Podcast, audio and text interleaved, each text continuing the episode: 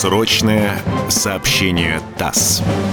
Радио «Комсомольская правда» и информационное агентство ТАСС представляют уникальные исторические документы. Самые важные сообщения военкоров ТАСС за апрель-май 1945 года. Вестник фронтовой информации, 4 мая 1945 года. В Берлине. На Унтердерлинден из Шарлоттенштрассе выходит нескончаемая колонна пленных, несколько тысяч человек. Пленных сопровождают автоматчики во главе со старшим сержантом. Пленных все больше и больше, их ведут тысячными колоннами. Гитлеровские солдаты пугливо выбираются сами из подвалов, из туннелей метро, из развалин домов, поднимая руки кверху, пристраиваются к колоннам, либо нацепив на палку белый платок или полотенце, подходят к первому встречному советскому офицеру и просят отправить их в плен. Пленные заполняют все магистрали, ведущие из центра германской столицы в армейские тылы. На улицах, у подъездов и подворотен стоят берлинцы, старики, женщины, подростки. Они смотрят на пленных. Некоторые из них рады, и то и дело можно слышать, как берлинцы говорят «наконец-то война в городе прекратилась».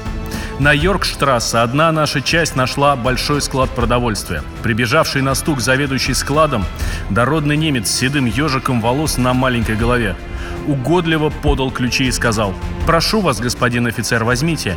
Я имею еще один склад в соседнем подвале. Это ключи от него. Я только прошу расписаться в моих книгах». «Что? В каких книгах?» – удивился наш офицер. «В учетных книгах», – ответил немец. «Иначе я не смогу закрыть баланс, и правила будут нарушены». Продовольственных складов в Берлине много. В них мука, конфеты, мороженое мясо. А на улицах и плацах толпятся женщины и дети в поисках пищи. Я спросил у одного старика, почему берлинцы голодали, хотя в городе было много складов, наполненных съестными припасами. Старик оглянулся по сторонам, подошел ко мне вплотную и тихо, почти шепотом сказал, склады были только для СС. В центре германской столицы на берегу Шпрей у Тиргартена стоят недавно вышедшие из победного боя танки. На башнях рядом с номерами машин под красными звездами красуются надписи «Лесоруб Бурят Монголии», от шахтеров Мосбасса, от научных работников Урала. Они построены на трудовые рубли, отданные советскими патриотами в помощь Красной Армии. Вот свежие могильные холмы, заботливо прибранные, обсаженные яркими цветами. Над одними могилами пирамиды, обтянутые красным кумачом с пятиконечными звездами наверху.